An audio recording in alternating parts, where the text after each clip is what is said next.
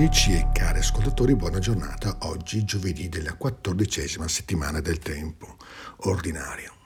Lo stile fa la differenza. Questo vale in tutte le realtà della vita e in particolare in quelle che sono le relazioni tra le persone.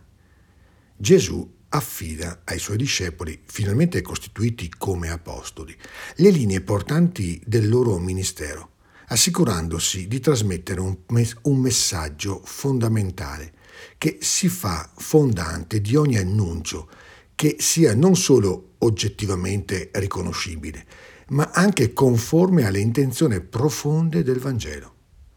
Forma e contenuto si illuminano e si autenticano in modo reciproco. Lo stile evangelico si può riassumere in due elementi fondamentali. Il gratuitamente e una certa distanza di stacco. Se la gratuità è abbastanza scontata, non sempre è chiaro l'intento sotteso a quella prescrizione secondo cui, entrando nella casa, rivolgetele, rivolgetele il saluto.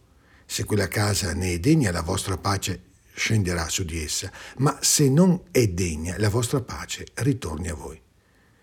In questo modo Gesù rammenta ai suoi discepoli di annunciare il Vangelo senza presu- presumere di poter sapere se e come esso sarà accolto da coloro cui viene donato, non solo gratuitamente, ma pure con quel distacco misterioso di cui è icona il seminatore che affida alla terra la semente, senza poterne e volerne seguire il processo di macerazione e di crescita oppure di perdita.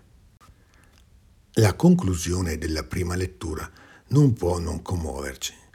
Giuseppe, dopo un lungo tira e molla con i suoi fratelli, non solo si rivela loro, ma è capace di rileggere serenamente e veramente tutta la sua vicenda dolorosa. Io sono Giuseppe, il vostro fratello, quello che voi avete venduto sulla via verso l'Egitto.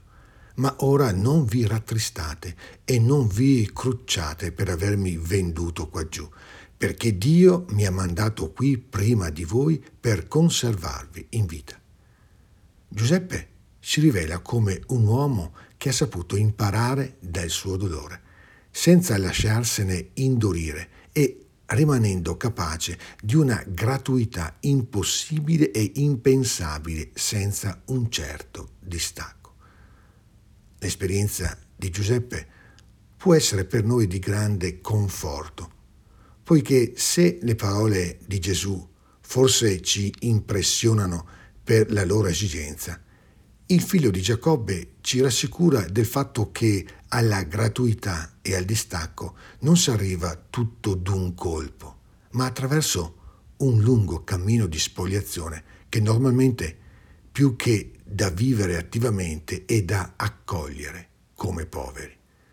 Solo così si può vivere nella coscienza di una provvidenza che è tanto più autentica quanto più non si può e non si vuole confondere con la previdenza calcolata. Le prime parole del Signore sul ministero apostolico possono essere assunte come una vera parabola della vita in quanto tale.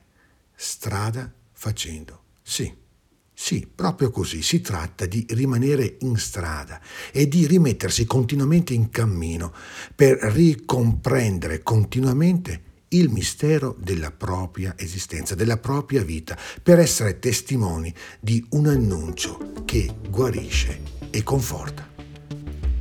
Buona giornata e ogni bene nel Signore.